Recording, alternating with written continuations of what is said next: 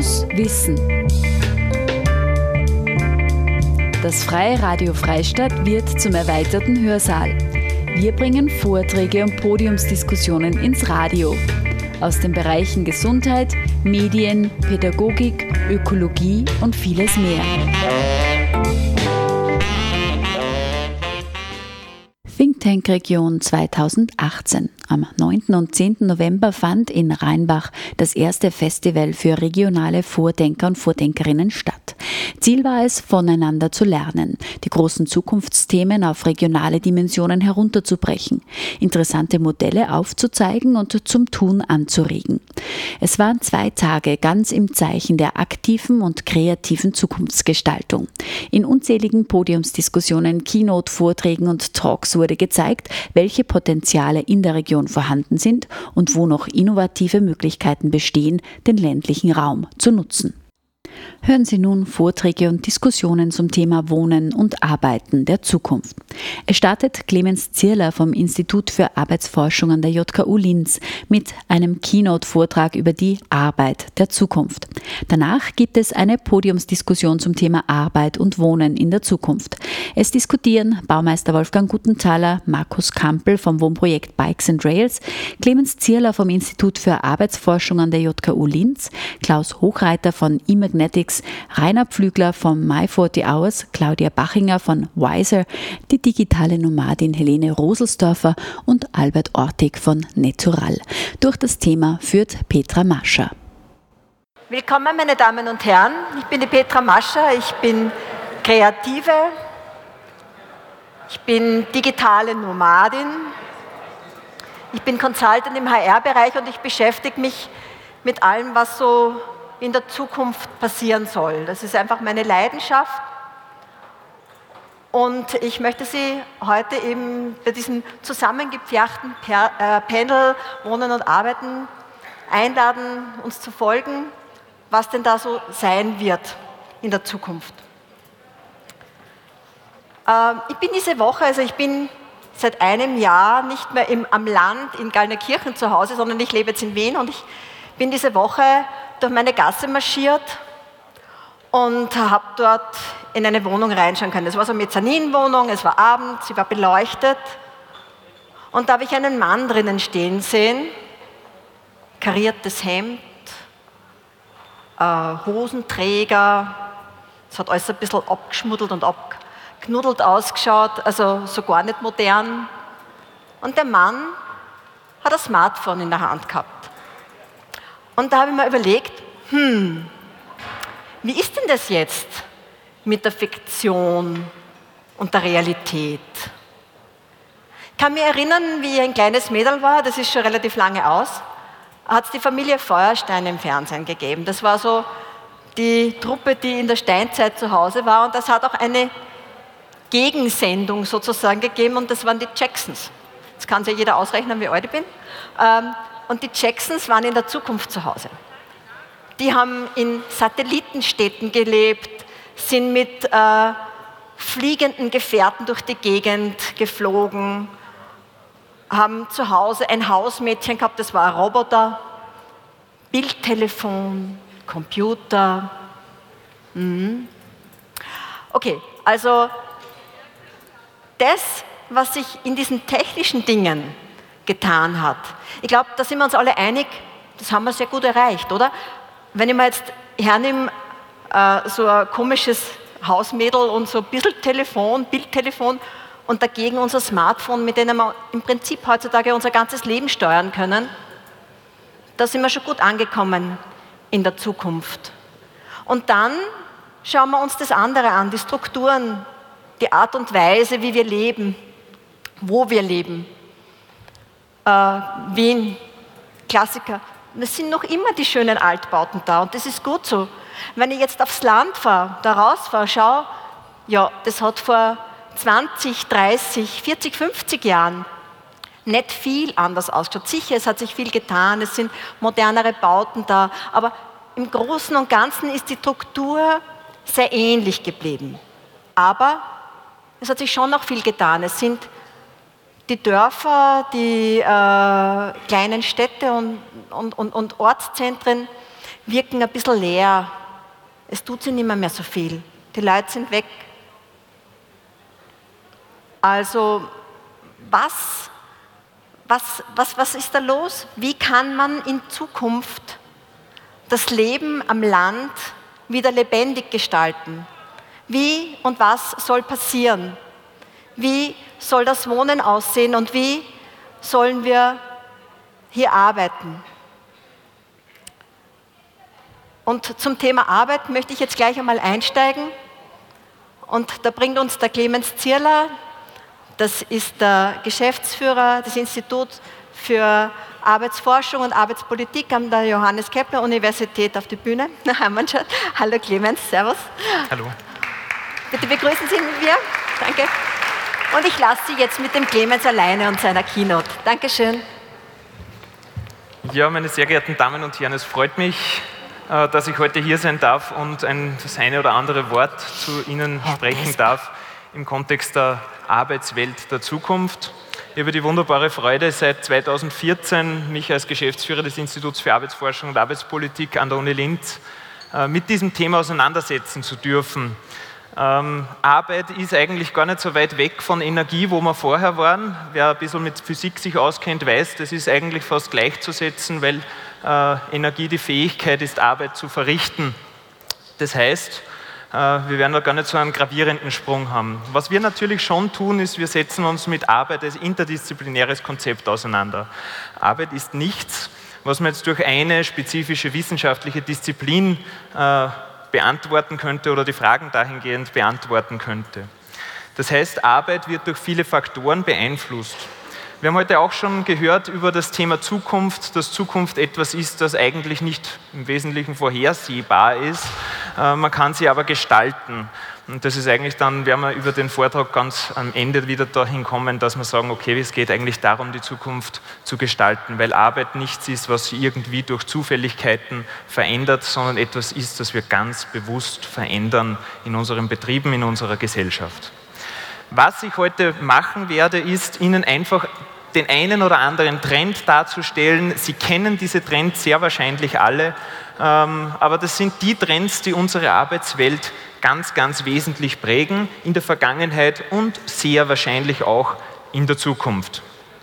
Das heißt, ich gehe jetzt einfach durch die verschiedenen Trends und werde ein paar Worte dazu sagen. Ja, der erste Trend, der unsere Gesellschaft insgesamt verändert, ist der sogenannte demografische Wandel. Wir werden als Gesellschaft derzeit älter. Der eine oder die andere wird vielleicht diese klassische Bevölkerungspyramide kennen. Das ist eigentlich ein Relikt aus der Vergangenheit. Eine Pyramide hat eigentlich nur eine Agrargesellschaft. Wir sind derzeit ungefähr so eine Art, äh, kann man sagen, Sanduhr äh, mit ein bisschen einem schmalen Bauch äh, und oben einen großen, dicken Kopf und unten kommt ein bisschen mehr nach. Äh, das ist momentan ein bisschen Herausforderung. Es ist eine Herausforderung für unsere Betriebe. Es ist eine Herausforderung, dass wir als Gesellschaft etwas älter werden. Insgesamt geht der Trend dorthin, dass diese Sanduhr irgendwann einmal eine Säule wird. Das heißt, es wird sehr gerade werden. Das ist jetzt nichts Negatives. Das wird oft als etwas Negatives dargestellt. Es ist was Positives. Was heißt es nämlich? Es heißt, alle, die geboren werden, werden auch sehr alt und das ist was Gutes. Also als Gesellschaft kann man durchaus sagen, eine Gesellschaft mit so einer Säule ist vernünftig und gut. Was wir jedoch als, äh, auch in unserer Forschung beobachten können, es gibt kaum Konzepte, wie wir mit dieser etwas älter werdenden Gesellschaft umgehen. Es gibt kaum betriebliche Konzepte, also wie konzentrieren wir uns vielleicht eher auf ein etwas älteres Publikum, auch als Arbeitnehmer. Es gibt aber auch keine gesellschaftlichen Konzepte dahingehend, wie gehen wir mit sozialen Sicherungssystemen um, was ist die Zukunft der Pension et cetera. Also das ist ganz, ganz wichtig. Da müssen sich Betriebe viel mehr Gedanken darüber machen, wie gehe ich damit um, dass meine Zielgruppe als Arbeitnehmer zukünftig auch noch mehr älter sein wird und wie gestalten wir ein altersgerechtes Arbeitsumfeld. Ja, der nächste Trend, und da äh, bin jetzt ein bisschen Advocatus Diaboli, ähm, Das ist die Veränderung der Erwerbspersonen in Regionen, eine Prognose der Statistik Austria aus dem Jahr zweitausendelf. Da gab es die Straße noch nicht, die heute schon mehrmals erwähnt wurde. Wir befinden uns hier, das heißt im grünen Bereich. Grün ist in diesem Fall eine Veränderung um minus zwölf Prozent. Rot ist plus zwölf Prozent. Wir sind aber Gott sei Dank äh, hier auch nicht im weißen Bereich. Das wäre Wald, Almen, Gewässer und Ödland. Wir sind aber auch nicht hier in einer Boomregion. Ähm, das ist eine Prognose. Prognosen äh, sind natürlich auch immer mit Vorsicht zu genießen und es liegt natürlich auch in der Verantwortung von regionalen Verantwortungsträgern, da vielleicht auch einen Gegentrend äh, in, zu ins, äh, initiieren und hier vielleicht gegenzusteuern. Tatsache ist aber, wir haben grundsätzlich schon seit langem, und dieser Trend wird sich wahrscheinlich auch fortsetzen, eine Urbanisierung der arbeitenden Bevölkerung. Das heißt, die Arbeit wird sich auch in zunehmendem Maße in der Zukunft in eher äh, städtischen Regionen abspielen. Ja, und dieses Bild kennen Sie wahrscheinlich auch, das sind die verschiedenen Wirtschaftssektoren. Das ist jetzt vergangenheitsorientiert. Wir haben eine Entwicklung, die sich Tertiarisierung nennt. Das heißt, die Wirtschaft wird immer dienstleistungsorientierter. Also wir gehen weg von einer Agrargesellschaft. Das Braun, äh, Rote da unten ist, ist äh, Landwirtschaft, Land- und Forstwirtschaft. Der mittlere Bereich ist Industrie, der nimmt tendenziell ein wenig ab. Hier ist äh, Österreich und vor allem Oberösterreich ein eher äh, Gegenspieler, weil wir sehr industrieorientiert sind, aber auch in Oberösterreich und natürlich in ganz Österreich ganz klar, äh, die Tertiär, der tertiäre Sektor, der Dienstleistungsbereich nimmt zu. Also unsere, wir werden in Zukunft auch weiterhin noch mehr in dienstleistungsorientierten Bereichen arbeiten, weg vom manuellen hin zur kognitiven, geistigen Arbeit. Ja, und dann kommen wir zum nächsten Trend, und das ist einer, der sehr, sehr viel diskutiert wird in letzter Zeit, hat einen gewissen politischen Drive auch bekommen, und das ist die Digitalisierung. Darüber wird sehr viel gesprochen. Es ist einfach ein sehr spannendes Thema. Wir finden das gut oder auch nicht. Da gibt es verschiedene Meinungen. Tatsache ist aber, dass diese Digitalisierung mit all ihren verschiedenen Facetten, mobiles Breitband, Büroautomation, Robotik, künstliche Intelligenzen, vollautomatisierte Wertschöpfungsketten, Industrie vier Punkt null, super Schlagworte, und das Ganze mit einem Gehirn eins Punkt null passieren soll. Wie schaut die Realität aus? Aus meiner Perspektive und aus unseren Forschungsergebnissen ist das Ganze etwas langsamer, äh, als das jetzt teilweise postuliert wird. Die Betriebe schauen nämlich momentan so aus. Die machen wie die äh, Audrey Hepburn als Holly Golightly bei Breakfast at Tiffany's, Window Shopping. Wir stehen vor vielen Technologien, vor Möglichkeiten. Wir wissen nicht, was ist für uns das Richtige, was sollen wir einsetzen, was passt vielleicht nicht. Und deshalb haben wir da eine gewisse Trägheit. Zumindest in dem großen K M U-Sektor, der für, österreichische, für die österreichische Wirtschaft sehr wesentlich ist. Großbetriebe sind da schon ein bisschen weiter, die versuchen auch viel, und auch ganz kleine Startups investieren teilweise halt dann sehr intensiv, auch mit der Förderung von Investoren in neue Technologien. Aber der Großteil unserer Betriebe in Österreich ist sehr abwartend und schaut einmal zu. Grundsätzlich, wie sich die Digitalisierung auswirkt, und Sie werden alle diese verschiedenen äh, Auswirkungsszenarien kennen, von die Arbeit wird substituiert, wir werden von Robotern, äh, wird die gesamte Arbeit übernommen, oder wir werden alle aufgewertet, wir werden alle super, äh, haben nur noch ganz tolle, tolle hochgeistige Aufgaben. Die Frage, wie das dann tatsächlich stattfinden wird, kann man zum jetzigen Zeitpunkt de facto und seriös nicht beantworten, zumindest nicht, wenn man sagt, wie wird es sein. Man kann es beantworten, wenn man sagt, wie will man es haben. Also geht es genau darum, wieder positive Zukunftsbilder zu zeichnen und diese auch zu verfolgen. Ein weiterer Trend, der die Arbeitswelt beschäftigt, ist ein zunehmender Wertewandel. Wir hören Geschichten von äh, Managern, die sich erdreisten, in Karenz zu gehen oder gar äh, in Elternteilzeit. Das sind jetzt Zitate, die ich äh, bringe von unseren Studien. Wir haben grundsätzlich eine höhere Erwerbsbeteiligung von Frauen. Wir haben höheren und verstärkten Wunsch nach einer Work-Life-Blend, also dieses Zusammenspiel zwischen Privatleben und Arbeit. Wir hören von Fachkräften, vor allem von jungen Fachkräften, die gerade fertig sind mit ihrer Lehre, die dann nicht mehr in die Schichtarbeit gehen wollen. Das sind Probleme für Betriebe. Wie bringe ich die jungen Leute wieder dazu? Wir hören von verschiedenen Generationen, Jüngere, die angeblich andere Werthaltungen haben. Was ich aber dazu sagen muss, empirische Befunde, tatsächliche, wo man sagt, okay, diese Werthaltungen haben wir auch in verschiedenen Regionen. Wie sind die Werthaltungen im Müllviertel, wie sind vielleicht die Werthaltungen im Zentralraum, wie sind die Werthaltungen dort und da, das haben wir nicht. Wir haben keine empirischen Befunde. Wir haben auch de facto keine empirischen Befunde dazu, ob jüngere Generationen de facto arbeitsfähig fauler sind, so wie es oft im Sprech äh, gebracht wird, oder nicht. Das ist nämlich de facto auch etwas, das sich seit Jahrzehnten, wenn nicht schon seit Jahrtausenden so abspielt. Also eigentlich seit den Ägyptern, äh, hat das der Herr Fallmann gestern auch bei einer Veranstaltung gesagt, seit den Ägyptern sagen die Älteren, die Jüngeren sind alle so faul und wollen nicht mehr arbeiten. Wenn sie das so fortsetzt, dann wären die Ägypter die fleißigsten gewesen und wir heute sind eigentlich nur noch ganz, ganz faul. Ja. Tatsache ist aber, es gibt diesen Wertewandel und er wird wahrgenommen und er verändert unsere Arbeitswelten. Was haben wir noch? Wir haben eine ganz starke Flexibilisierung, sehr stark getrieben auch durch den Trend der Digitalisierung äh, mit drei, sagen wir so, also in drei Dimensionen diese Flexibilisierung. Das eine ist eine räumliche Dezentralisierung und Virtualisierung. Was heißt das?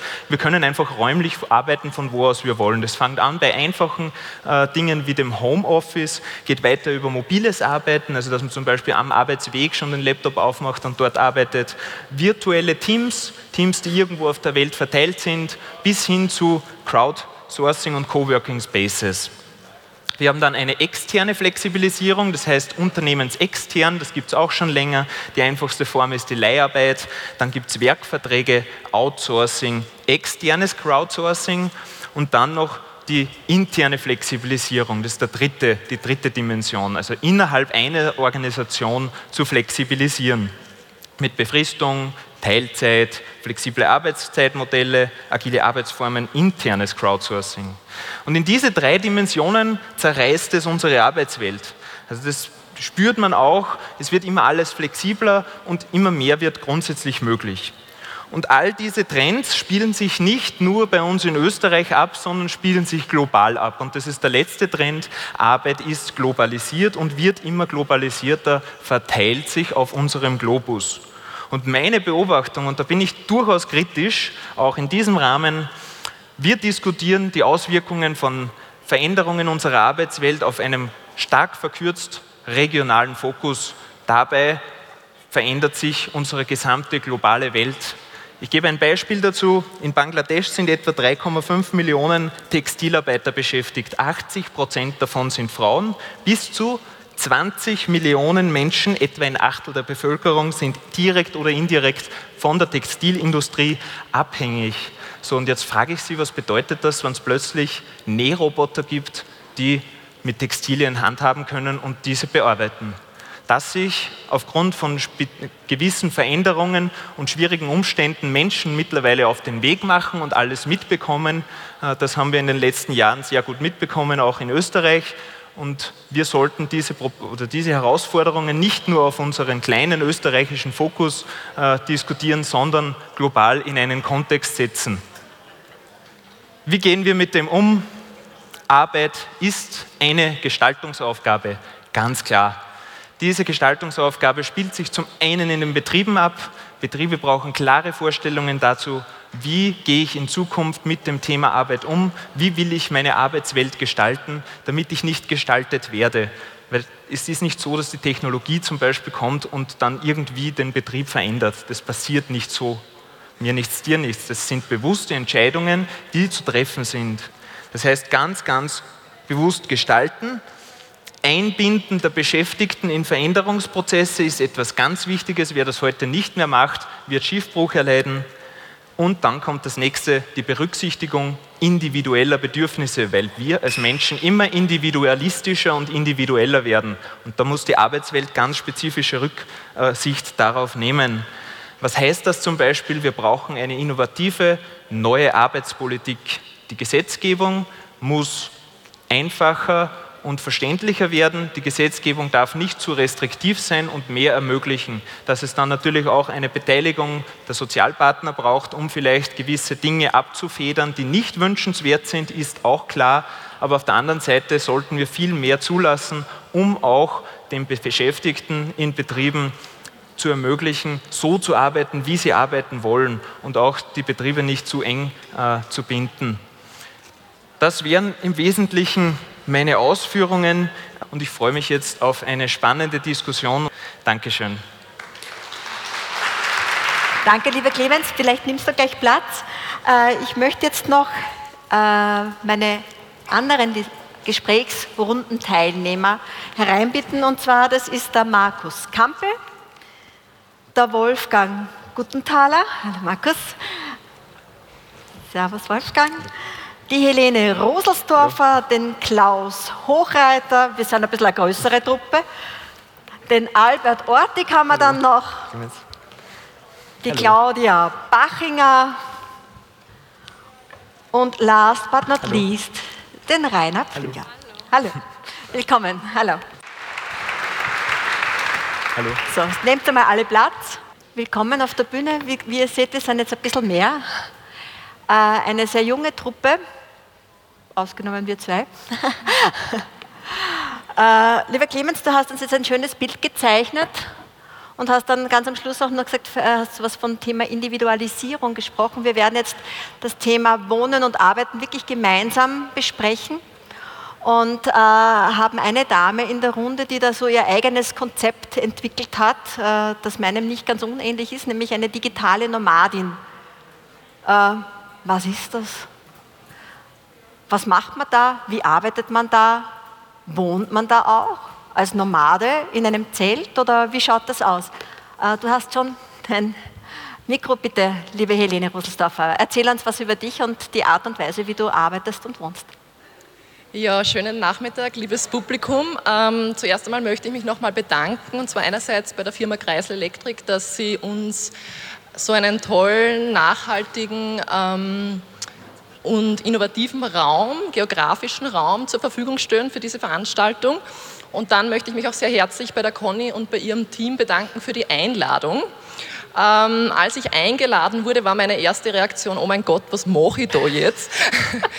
Und ähm, wie ich dann erfahren habe, dass es in der Veranstaltung einen Blog gibt zu ähm, Arbeiten und Wohnen der Zukunft, ist mir dann sozusagen die Glühbirne aufgegangen und dachte, aha, jetzt weiß ich warum. Ähm, weil ich denke, dass ich wahrscheinlich dieses sowohl das Arbeiten als auch das Wohnen der Zukunft personifiziere.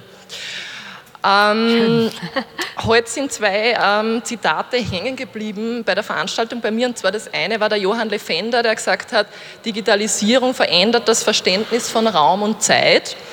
Und das zweite war jetzt vom Clemens Zierler, der gesagt hat, Arbeit ist eine Gestaltungsaufgabe und eine bewusste Entscheidung.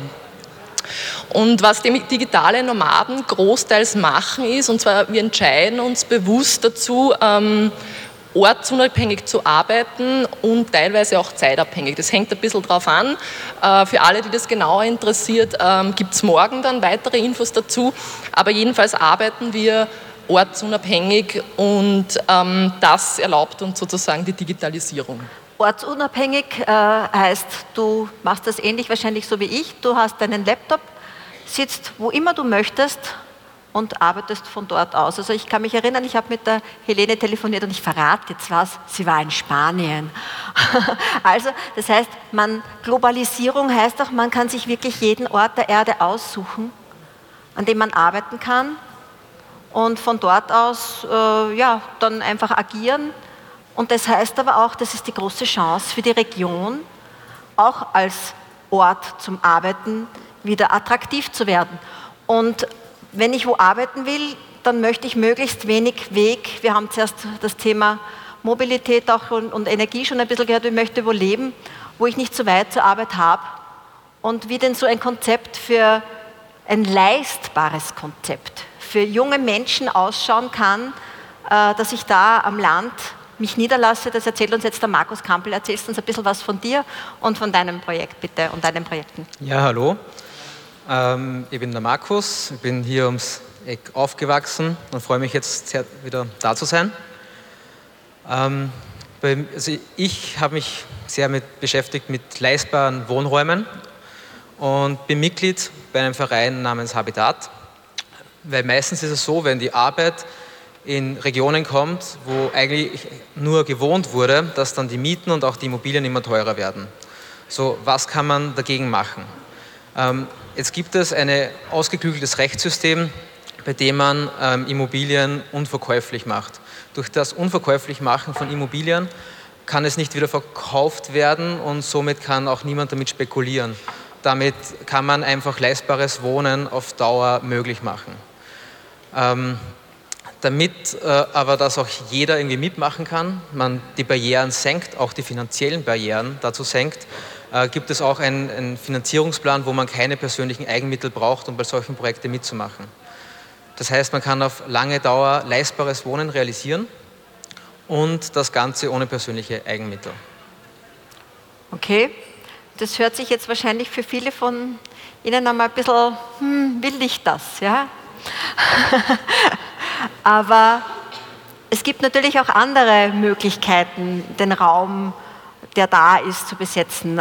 Ich möchte an den Wolfgang weitergeben. Kannst du denn das Mikro mal kurz nehmen? Wir haben uns unterhalten, dass du dir Gedanken machst, wie können Generationen, jung und alt, sich austauschen mit dem Wohnraum, den sie haben. Du bist, äh, machst, glaube ich, auch ein Projekt, wo es darum geht, betreubares Wohnen in Ortszentren zu machen, sodass äh, die älteren Leute fußläufig irgendwo äh, wieder Fuß fassen können und, und ihre Infrastruktur haben, beziehungsweise es gibt auch diese Idee, dass man, äh, das hat auch die Uli Böker mir zum Teil zum Beispiel gesagt, dass die älteren Generation sozusagen diesen großen Wohnraum am Land, diese großen Häuser, die zum Teil äh, nur mehr mit zwei Leuten besetzt sind, frei machen und dann die, an die Jüngeren geben und die Älteren, ja, die ziehen dann wieder mehr ins Ortszentrum, zum Beispiel in so einem Projekt von dir, lieber Wolfgang, wo sie halt dann besser alles beieinander haben. Kannst du uns ein bisschen was von dir und von diesem Projekt erzählen, bitte?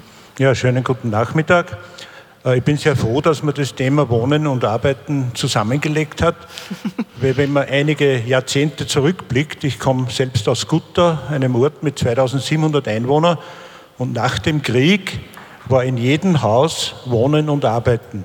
Im Ortszentrum bestanden die Häuser, waren das lauter landwirtschaftliche Bauten und es gab oft einen Nebenerwerb, ein Gasthaus, eine Gemischtwarenhandlung, Fleischerei und so weiter. Diese äh, Gewerbe wurden immer wichtiger, die Landwirtschaft wurde aufgegeben und so war das Ortszentrum natürlich sehr belebt. Der nächste Schritt war oft eine kleine Siedlung, aber auch dort noch immer der Fokus Arbeiten und Wohnen beisammen. Ein Schneider, Kfz-Werkstätte und so weiter. In Gutta war das die Ringstraße. Und dann erst in den siebziger Jahren mit der Mobilität, mit der Hochkonjunktur, mit der Wohnbauförderung, dann auf einmal sind diese großflächigen Siedlungen entstanden. Und in Gutta, der Südhang, ein beliebtes Baugebiet, nur siebenhundert, achthundert Meter weg vom Ortszentrum sind manche Leute dort, speziell wenn sie älter sind, gar nicht mehr so glücklich, weil sie ohne Auto nichts erledigen können. Kurz, also Junger will man raus aufs Land und möchte man möglichst äh, im, im suburbanen Leben, damit die Kinder rausrennen können und keine Angst haben müssen vor einem Auto oder was. Und wenn man dann alt ist, kommt man drauf, oh je, ich bin am Arsch der Welt gelandet. Naja, und es und gibt, möchte wieder mehr in ein urbaneres Zentrum rein. Genau, ja. Es gibt aber auch diese Ortszentren, mhm. Wenn es gelingt, leerstehende Gebäude zu bekommen, zusammenzulegen. Natürlich muss man neu bauen, weil diese Gebäude sind weder barrierefrei noch passen die Raumhöhen und so weiter. Und dann in diesen Zentren Gebäude baut mit Wohnungen und am besten natürlich in Kombination mit wieder Geschäften. Dann belebt man das Ortszentrum und diese Leute, die jetzt am Ortsrand vielleicht wegen unglücklich sind, können dort wohnen und die Häuser werden frei für die Jungen. Ä Noch etwas, du hast ja, glaube ich, auch erwähnt, dass es schon so ist, dass bei diesen betreubaren Wohnen, wäre es dann nicht gescheit, wenn man sagt, okay, das ist jetzt nicht nur betreutes Wohnen für Ältere, äh, sollte man da nicht vielleicht schauen, dass dann auch noch der Kindergarten vielleicht gleich dabei ist, weil dann hätten die älteren Leute auch mit Kindern wieder was zu tun, dass man sagt, okay, dort ist vielleicht in der Nähe auch gleich der Arzt. Äh, dort entstehen vielleicht auch Coworking Spaces, wo die Leute, die dann die Kinder im Kindergarten haben, äh, auch dort gleich ganz nah bei sich unterbringen. Wäre das ein Konzept, was du, wo ja, du dir denkst, das könnte funktionieren wäre, und wo man auch Wohnen und Arbeiten wieder zusammenbringen kann? Genau, das kann? Wäre natürlich das Ideale, aber Sie dürfen sich nicht vorstellen, dass das jetzt nur Altersheime sind, sondern Eben. die Wohnungen werden von Leuten gekauft, die jetzt vielleicht vierzig, fünfzig Jahre sind, damit sie später mal dort einziehen können. Mhm. Zwischenzeitlich werden vermietet, und an wen vermietet man solche Wohnungen? Das sind eher die jungen Leute. Okay. Die Wohnungsgrößen sind zwischen fünfzig und siebzig Quadratmeter ideal, zwei, drei Raumwohnungen, und somit hat man sowieso eine ideale Durchmischung. Okay, hast du noch ein bisschen etwas, was du uns reingeben kannst an Input, was denn mit, den, mit der bestehenden Struktur von diesen vielen Einfamilienhäusern aus den siebzigern, die zum Teil mehr Generationen, was könnte man denn damit machen? Was kann man, oder auch du, Markus, oder jemand anderer aus der Runde, bitte gerne, was wäre denn eine Möglichkeit, wie man das nutzt? Weil es ist doch oft so, und ich weiß das aus der eigenen Erfahrung, dass die äh, Elterngeneration gebaut hat, um dass die Jüngeren reinkommen, und die wollen aber dann gar nicht da sein, die möchten lieber wieder woanders wohnen. Wie kann man denn diese Dinge anders nutzen? Also ein, das typische Zweifamilienwohnhaus ist gar nicht so oft, wenn ich an unseren Ort denke, da gibt es vielleicht okay. zehn, fünfzehn Häuser. Typisch war das Einfamilienwohnhaus, mhm. und die sind Gott sei Dank in den siebziger Jahren sehr gut gebaut worden, sind mhm. schon mit Wärmedämmung, also mit Ziegelbauweise, und die kann man wirklich mit relativ wenig Aufwand auf den neuesten Stand bringen und eben als typisches Einfamilienhaus weiter benutzen. Okay, so, jetzt kommen wir doch noch zur Arbeit, glaube ich, ein bisschen. Und da hätte ich gerne das Mikro äh, an den Klaus weitergegeben. äh, du bist ja jemand, der jetzt dieses Konzept Wohnen, Arbeiten und im weitesten Sinn eigentlich nicht Wohnen, sondern Leben und Arbeiten äh, versuchst für dich, für deine Firma, für deine Mitarbeiter in eine neue äh, Art und Weise zu bringen. Du hast was sehr Revolutionäres gemacht, was der Mitbewerb momentan mit Argusaugen betrachtet. Ich habe da so einige, die mit mir darüber gesprochen haben.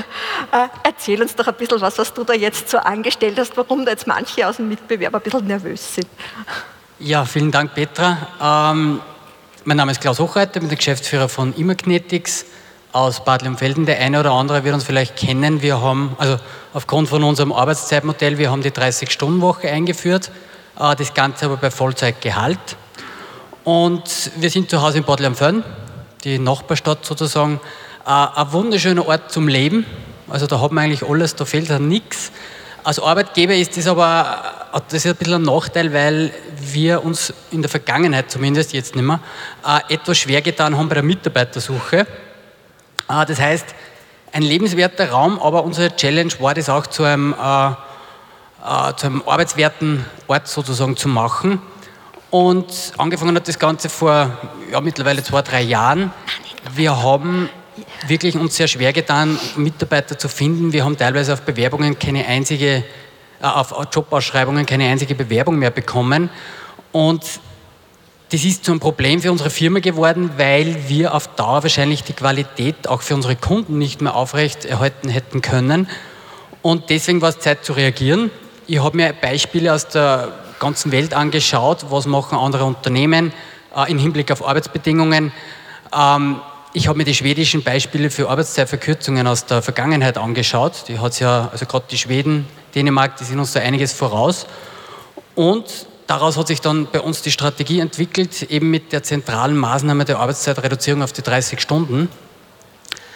Ähm, und ganz interessant, ich war vor ein paar Wochen in Brüssel eingeladen bei der E U, um unser Modell vorzustellen, und die haben da ein paar Studien gebracht, und eine Studie möchte ich da gern wiedergeben, die besagt, dass äh, im Schnitt in Österreich möchten die Arbeitnehmer einunddreißig Stunden pro Woche arbeiten. Fakt ist aber, dass wir mit Überstunden ca. einundvierzig äh, arbeiten.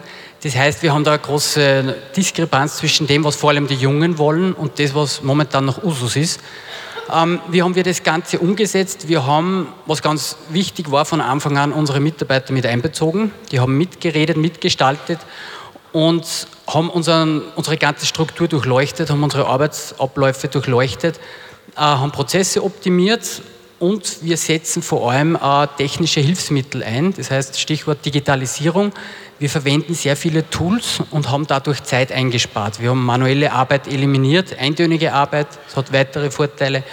Ähm, wir haben weiters Zeitmanagement-Maßnahmen eingeführt.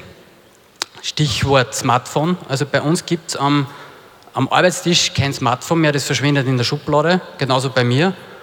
Ähm, ein zweiter Punkt, wir haben Zeitfresser in der Firma identifiziert. Das sind zum Beispiel interne Termine.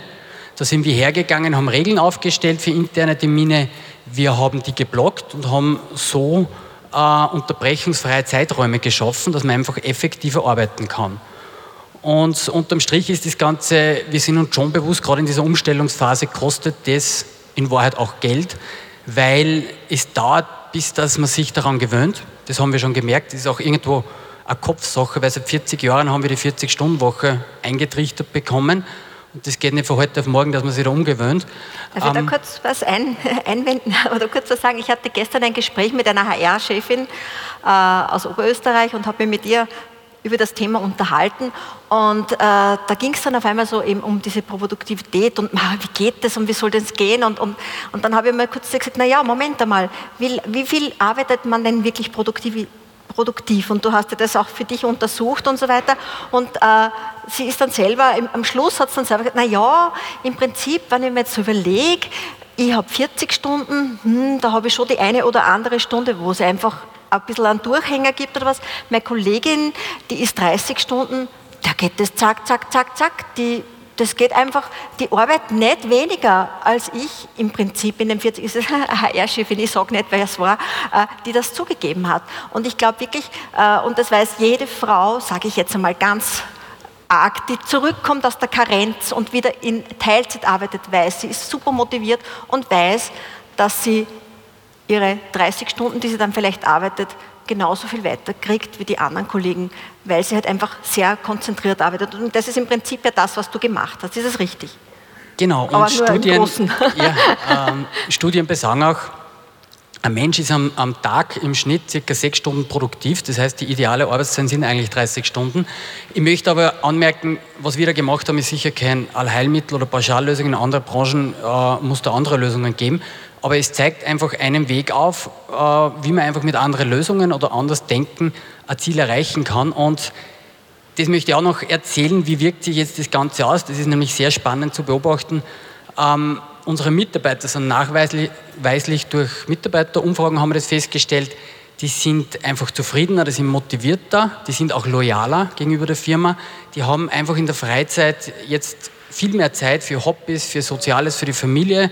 Was ganz interessant ist, die haben, ist herausgekommen, auch mehr Zeit zum Einkaufen. Die können bewusster und gesünder kochen, essen und leben. Also das ist ja ganz interessant. Und für uns hat sich das so ausgewirkt, wir hat, hatten früher auf äh, Jobausschreibung knapp zehn Bewerber. Jetzt haben wir innerhalb von einem Monat hundert. Ähm, da müssen wir wirklich aufhören, weil auch die Qualität entsprechend gut ist. Ja. Das heißt, wir haben zum Beispiel in den letzten zwölf Monaten zehn neue Mitarbeiter eingestellt. Ähm, die haben teilweise Know-how mit eingebracht, was wir noch gar nicht gehabt haben. Da haben sich Chancen ergeben, an die wir gar nicht gedacht haben. Die haben neue Produkte entwickelt. So haben wir auch unsere Kunden weiterentwickeln können. Das heißt, auch die Qualität für unsere Kunden ist gestiegen. Auch die profitieren. Und unterm Strich natürlich auf lange Sicht, denke ich, werden auch wir profitieren, ähm, weil ich überzeugt bin davon, dass das die Zukunft ist und wir sehen auch sehr schön, wie es bei uns zumindest funktioniert. Okay, super, danke Klaus.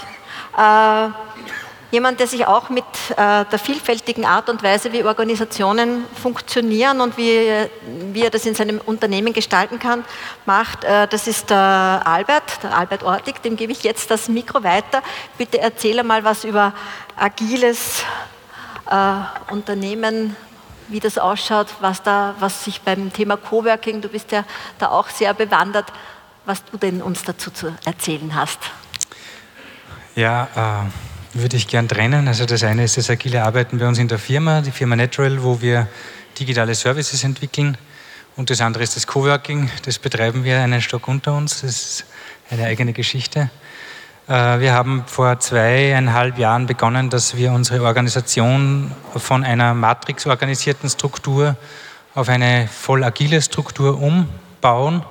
Das heißt, nicht nur agile Entwicklung bei den Entwicklern, sondern dass die gesamten Teams als agile Einheit funktioniert. Die Grundidee war, jeder von unseren Mitarbeitern oder viele unserer Mitarbeiter bauen Haus, haben Kinder, äh, managen ihre täglichen äh, Themen so, wie ein Unternehmer das auch tut für sich.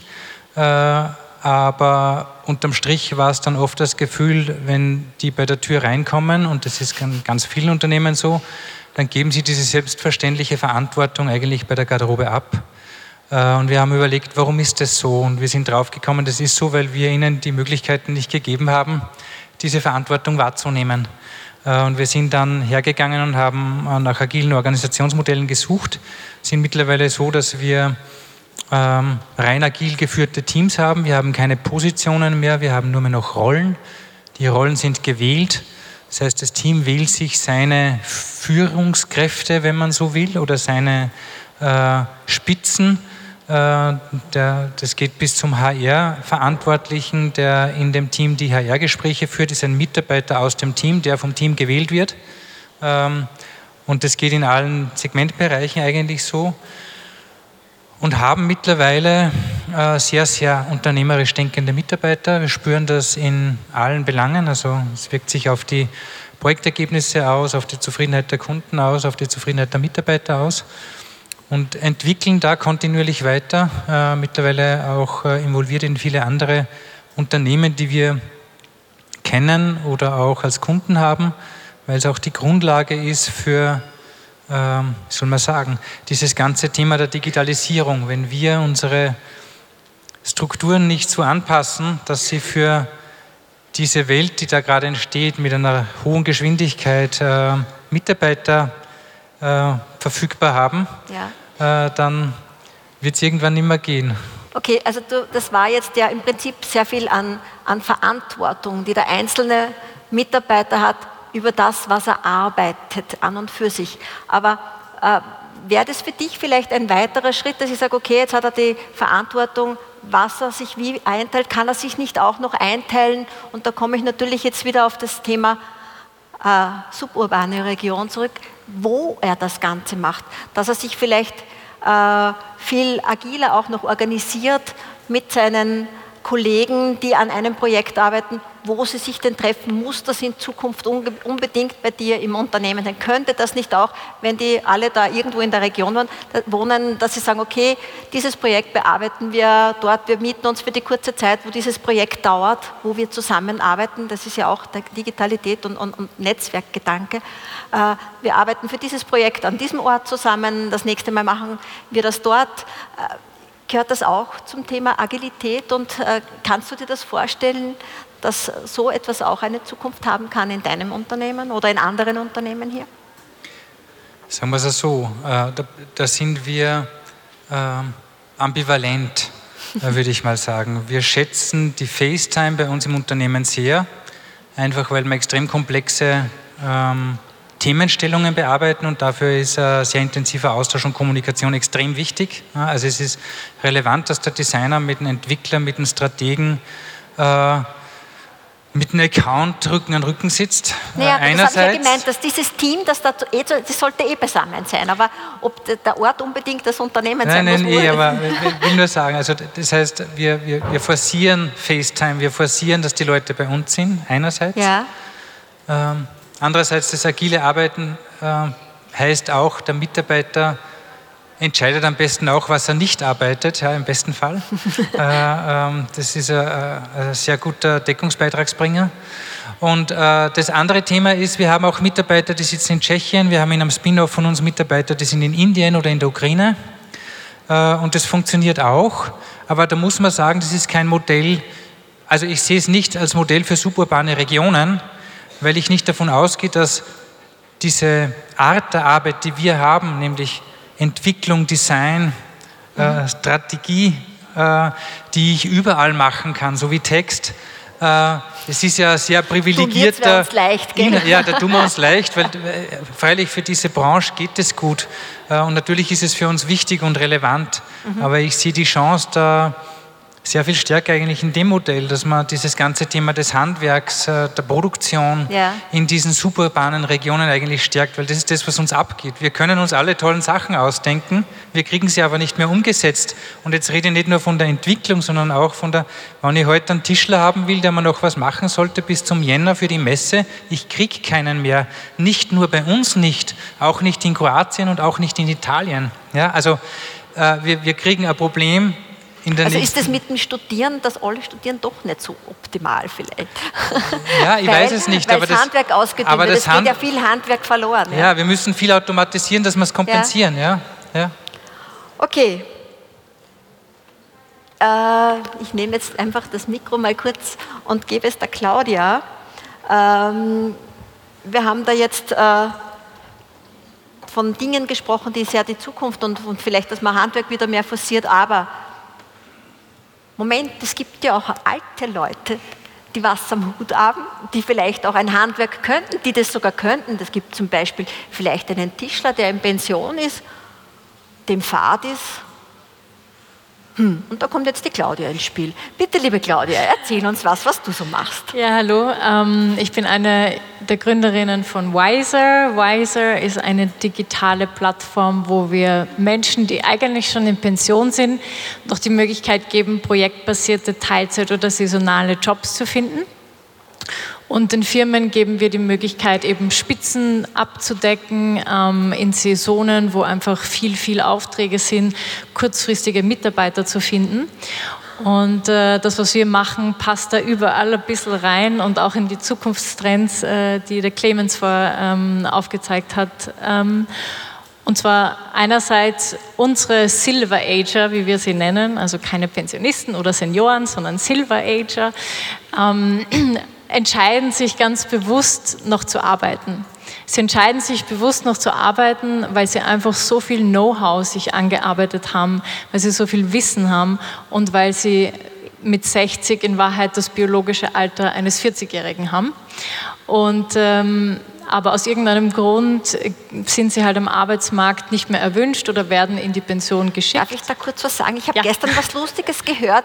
Äh, da gibt es einen Herrn, glaube ich, in äh, Holland, der ist, glaube ich, so neunundsechzig, der möchte sich jetzt sein biologisches Alter auf fünfundvierzig reduzieren lassen und das in den Pass eintragen lassen, weil er nicht einsieht, wann er einen Körper, einen Geist und ein Wissen hat, dass er genauso auch wie als fünfundvierziger haben, Jähriger haben kann, nicht auf den Arbeitsmarkt bringen kann. Er sagt, ich kriege keinen Job, ich will arbeiten. Verdammt noch einmal, tragt mir doch bitte ein, dass ich fünfundvierzig bin, damit ich wieder einen Job bekomme. Also, ich äh, glaube, bei dem Herrn ging es um Tinder. Also er wollte...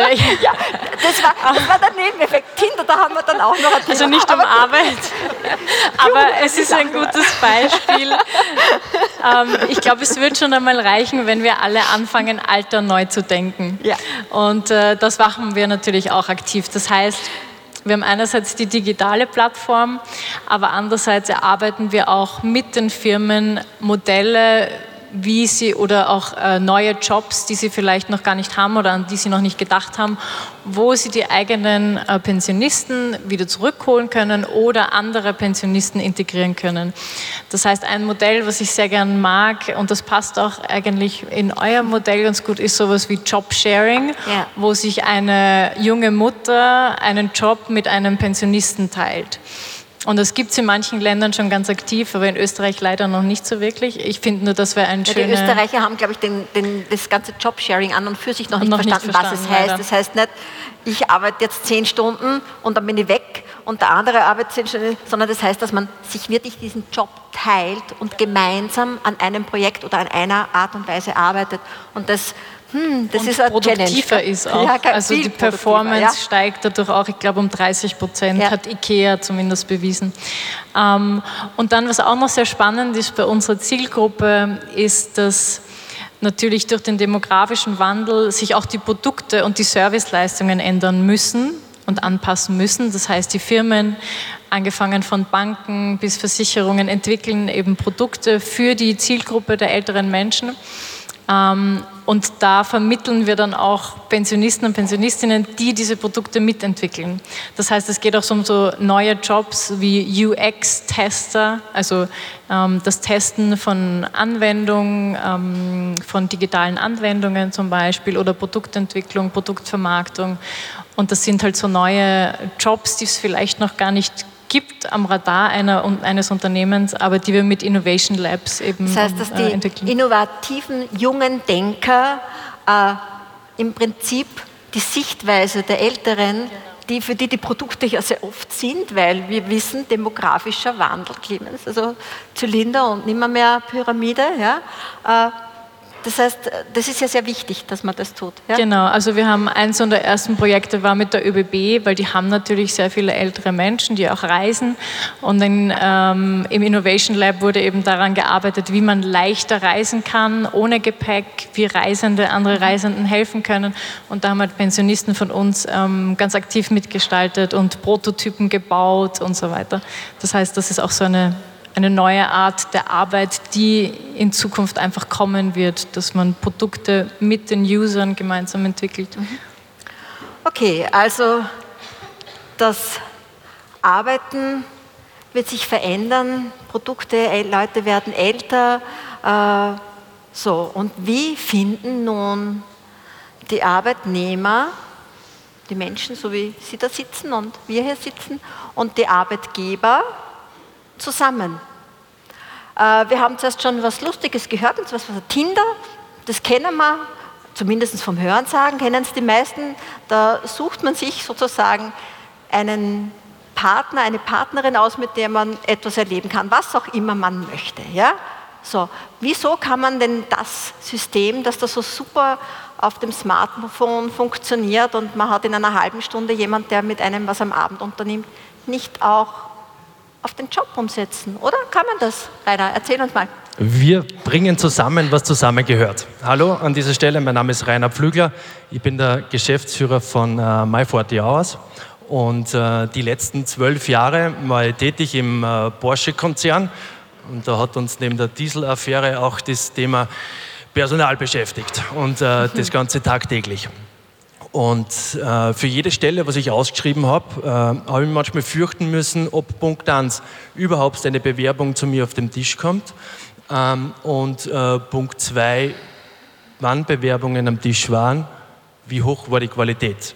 Ich kann, äh, jeder Unternehmer kann wahrscheinlich mir dabei stimmen, wenn man teilweise Lebensläufe oder Bewerbungsschreiben liest, möchte man eigentlich gar nicht mehr weiterlesen, aber aufgrund der Personalnot muss man sich mit den Menschen unterhalten und dann einstellen. Und in der Not macht man es. Und Fakt ist, ich habe mich dann lang beschäftigt mit dem Thema, wie bringe ich eigentlich zwei Menschen zusammen. Und Tinder und diverse Dating-Plattformen machen es uns ja vor. Und wir sind dann hergegangen und haben quasi das Tinder für Business gegründet, das My forty hours. War schon einfach. Es gibt zwei Parteien auf dieser Plattform, einmal der Bewerber und einmal der Unternehmer. Beide erstellen ihre eigene, ihre eigene Werbekampagne.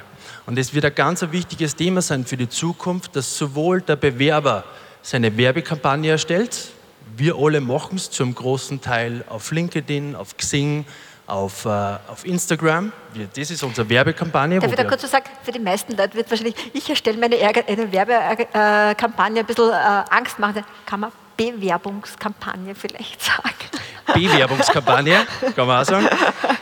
Die erstellen ihr Profil auf LinkedIn und äh, somit machen sie sichtbar für alle Menschen da draußen. Und auf der zweiten Seite äh, natürlich der, der Unternehmer, der was seine Werbekampagne erstellt, seine Homepage hat, äh, seine Facebook-Page, äh, diverse Instagram-Stories macht, äh, sein, sein Unternehmen auf, äh, auf LinkedIn preisgibt. Und äh, genau diese, diese Kampagne von sich selbst gibt uns dann die Möglichkeit, dass ich diese beiden Parteien zusammenführe. Nämlich genau was? In Form von äh, Dokumenten, von Zeugnissen, von natürlich von Lebensläufen, von äh, Profilfoto, von äh, einem Profilvideo vom Bewerber an sich ähm, und dann in weiterer Folge vom Einsatzgebiet. Ja. Wo will der, wo will der Bewerber arbeiten? In was für einem Einsatzgebiet will er gefunden werden? Also das heißt Matches und Herzerl oder wie schaut das dann aus? Das schaut ganz einfach aus. Wenn ich mich jetzt als äh, Unternehmer auf meiner Seite anmelde, gebe ich mein Unternehmen Profil ein, äh, ja. meine Standorte, äh, wo bin ich tätig, äh, meine Tätigkeitsbeschreibung, mhm. mein Stellenprofil, was suche ich an dieser Stelle, weil ich habe natürlich äh, bei mir in der A W G Linz-Leonding ähm, habe ich äh, verschiedene Stellen gehabt, ich habe Lackierer, Spengler, Büroleute äh, und Verkäufer gehabt, mhm. das heißt, ich gebe unterschiedliche Stellenprofile ein und dann sagt es mir im dritten Schritt sofort, wer sind meine Kandidaten in meiner Umgebung, wer passt zu mir? Wer passt zu mir? Ich klicke auf das Profil drauf, wenn ich Unternehmer bin und sehe einen dreihundertsechzig Grad Report und kann direkt mit dieser Person kommunizieren. Ich kann ihm ein Like geben, indem ich, indem ich kommuniziere, du, dein Profil gefällt mir. Und auf der zweiten Seite, ich kann ihn abspeichern, einmal für die Zukunft, weil wann suchen wir Personal, wenn der Hut brennt? Wenn der Hut brennt, dann brauchen wir dringend Personal und wir schaffen aber genau dieses System, dass wir sagen, okay, wir speichern uns die Leute und wenn vielleicht in zwei, drei Monaten sich was ergibt, dann rufe ich mir den wieder auf. Okay, das heißt, was kann mir das jetzt hier in der suburbanen Region bringen und darum geht es uns ja im Thema. Das heißt, es gibt ja einiges, einige Unternehmen im Müllviertel, große Unternehmen, wir sitzen da mitten in einem drin. Das heißt, ich finde dann leichter mein Like sozusagen, also mein Match, äh, wenn mit also dieser als, Plattform. Oder es, es als Unternehmersicht finde ich mal, find ich mal leichter meinen Mitarbeiter. Ich finde leichter meinen Mitarbeiter und kann schneller mit ihm kommunizieren. Weil wenn ich jetzt einen K M U-Betrieb anspreche aus einem Müllviertel, äh, wo der Chef noch genau äh, die Arbeit verrichtet, was seine Monteure auch machen, dann wird er relativ wenig Zeit haben für Recruiting. Ja, der hat keine okay. Recruiting-Abteilung. Der, da sind wir jetzt bei dem Punkt, wo wir hinwollen. Ja, okay. der, der nimmt da kein Geld für Headhunter in die Hand. Äh, und äh, genau das ist die große Zeitersparnis für den. Mhm. Der sitzt am Abend vor seinem Tablet, vor seinem Computer, vor seinem Smartphone, schaut rein in seine Liste, ist irgendwer da, der was mir gefällt, der was zu mir passt. Äh, und dann kann ich den nächsten Schritt machen und sagen, du pass auf, ich lade dich ein, du kommst zu mir. Okay, gut, danke Rainer. Also das, jetzt haben wir einige Dinge gehört, was ich denn so tun kann beim Wohnen, beim Arbeiten und ich hätte jetzt gern am Schluss äh, noch ein bisschen ein Resümee von dem, äh, wie sich die Zukunft hier am Land darstellen kann. Also ich hätte mal gedacht, der Clemens hat jetzt so alles gehört, was die anderen gesagt haben, du weißt, was du zuerst gesprochen hast. Was, was, was, was tut sich da in dir? Gibt es da jetzt irgendwas, wo du das Gefühl hast, zu diesen Themen, die du zuerst angesprochen hast, da gibt es eine Tendenz jetzt, äh, die du für uns aufgefangen hast? Ja, also grundsätzlich einmal finde ich extrem spannend, was es da an, an Dingen gibt und, und ich finde die verschiedenen einzelnen äh, Herangehensweisen und, und Projekte, die da äh, angegangen werden und mit welcher äh, Energie an diesen Projekten offensichtlich gearbeitet wird, auch wirklich, wirklich gut. Das kann alles eine Chance auch für einen äh, einen ländlichen Raum sein, im Wesentlichen. Für mich ist es gut, äh, wenn man sagt, versuchen wir neue Dinge, probieren wir einfach mehr aus. Das ist bei der Arbeitswelt, wir sind so stark strukturiert, da muss man, muss man wirklich sagen, also es ist alles gesetzlich reguliert, ganz, ganz klar und jedes kleine Vergehen. Ich meine, okay, also mehr ins Netzwerk und weniger ins Lineare. Ins ja? Netzwerkdenken, ja. äh, in, in, in mehr, mehr ermöglichen, mhm. kleine Dinge ausprobieren, wenn es funktioniert, behalten, äh, als Role Model ausrollen, auch, auch als Gesellschaft und als, als Arbeitsplatz. Platzregion oder als Arbeitsplatzstaat oder was auch immer äh, ausrollen und dann das weiterführen. Und wenn es nicht funktioniert, trotzdem den Mut auch haben und sagen, okay, nein, war kein guter Versuch. Geht nicht, klappt nicht, ist entweder zu teuer oder belastet die Mitarbeiter zu stark, äh, weil die Motivation vielleicht sinkt, wenn man es stark kontrolliert und die Arbeit verdichtet auf dreißig Stunden. Äh, also es kann ja, muss ja nicht immer alles positiv sein, es hat immer alles ein bisschen äh, auch negative Sichten. Aber wichtig okay. ist, Dinge ausprobieren, machen, und ich glaube, da sind, all, da sind da wirklich ganz viele äh, tolle, tolle Ideen und, und Möglichkeiten präsentiert worden.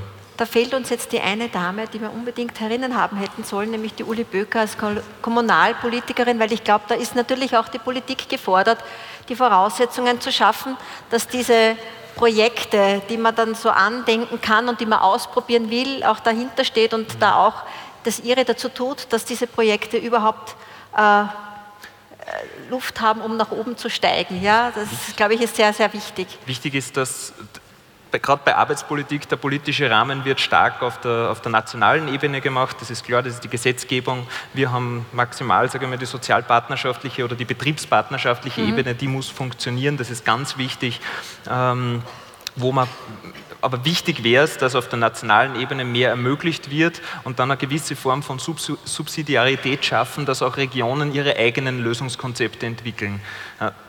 Nicht nur Regionen, einzelne Betriebe und vielleicht sogar wirklich in Form von idiosynkratischen Kontrakten mit einzelnen, äh, einzelnen Personen gewisse Vereinbarungen, weil es ist jeder individuell, es hat jeder andere Anforderungen und es gibt nicht den Durchschnittsösterreicher, der mhm. einunddreißig Stunden in der Woche arbeiten will. Nein, den gibt es nicht. Es gibt auch die, die also sechzig Stunden halt arbeiten wollen. So probiert, ne? äh, es gibt auch die, die nur zwanzig Stunden arbeiten wollen, also ermöglichend ja. äh, und sich seine Lücke suchen als Unternehmen und, äh, oder als, als Region und dort seine eigenen Stärken hervorheben. Und es ist immer alles eine Querschnittsmaterie. Ja. Okay, also das zum Thema Arbeiten, aber Arbeiten und Wohnen soll zusammengehören. Ich wollte jetzt noch den Wolfgang kurz auch zu einem Statement noch, wie er sich denn die Zukunft des Wohnens hier, nachdem du ein, ein alteingesessener Müllviertler bist, wie könntest du dir denn für die Zukunft deiner Enkelkinder, das Wohnen hier am Land vorstellen? Was, was ist so deine Vision ein bisschen? Naja, die Arbeitswelt macht es ja vor. Es gibt ja heute das Sprichwort nicht mehr einmal Maurer, immer Maurer, sondern man lernt einen Beruf, aber die Berufe ändern sich, die Weiterbildungsmöglichkeiten sind heute sehr stark. Man kann aufsteigen in den Firmen, man kann sich weiterbilden und man muss flexibel sein. Und genauso sehe ich es auch beim Wohnen, da muss man auch bereit sein, den Wohnsitz ein paar Mal zu verlegen und immer dem Alter und auch der Arbeit angepasst die Wohnform anzunehmen. Das wird natürlich in einem höheren Alter immer schwieriger, weil man ja an das alles gewohnt ist. Wir haben eine ganz tolle äh, Wohnform in Bad Zell, da gibt es ein Haus der Senioren, von der Diakonie geführt. Und nebenbei haben wir einen Block gebaut mit einigen Wohnungen. Da können die Leute einziehen, wenn sie nur ganz fit sind, nur wenn sie vielleicht das Haus für die Jungen freimachen und können dort wie aus einer Speisekarte äh, Leistungen in Anspruch nehmen, sei es nur ein Notruf oder ein Wäschedienst, was auch immer. Wenn es ein Ehepaar ist und einer fährt auf Kur, dann wird der andere betreut. Also da muss auch der Mensch also selbst die Bereitschaft soll, bereit der Menschen sein, soll da sein, da mitzugehen. Da genau. Einfach genau. flexibler zu werden in allen Bereichen. So, jetzt haben wir relativ viel gehört, es waren nur ein paar Ansätze, wir haben sicherlich nicht alles abdecken können und unsere beiden Damen, die erkrankt sind, aus dem Panel sind uns auch ein bisschen abgegangen, aber ich hoffe, Sie haben trotzdem einiges an neuen Impulsen und Inputs zu diesen Themen mitnehmen können und äh, danke auf jeden Fall für Ihre Aufmerksamkeit. Danke. Sie hörten Vorträge und Diskussionen zum Thema Wohnen und Arbeiten der Zukunft. Es startete Clemens Zierler vom Institut für Arbeitsforschung an der J K U Linz mit einem Keynote-Vortrag über die Arbeit der Zukunft. Danach gab es eine Podiumsdiskussion zum Thema Arbeit und Wohnen der Zukunft. Es diskutierten Baumeister Wolfgang Gutenthaler, Markus Kampl vom Wohnprojekt Bikes and Rails, Clemens Zierler vom Institut für Arbeitsforschung an der J K U Linz, Klaus Hochreiter von E-Magnetix, Rainer Pflügler von My forty hours, Klaudia Bachinger von W I S R, die digitale Nomadin Helene Rudelstorfer und Albert Ortig von Netural.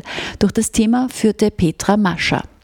Viele weitere Vorträge, Keynotes und Diskussionsrunden rund um das Festival ThinkTankRegion zweitausendachtzehn vom neunten und zehnten November können Sie in unserer Radiothek nachhören unter w w w punkt c b a punkt f r o punkt a t in der Sendereihe Fokus Wissen.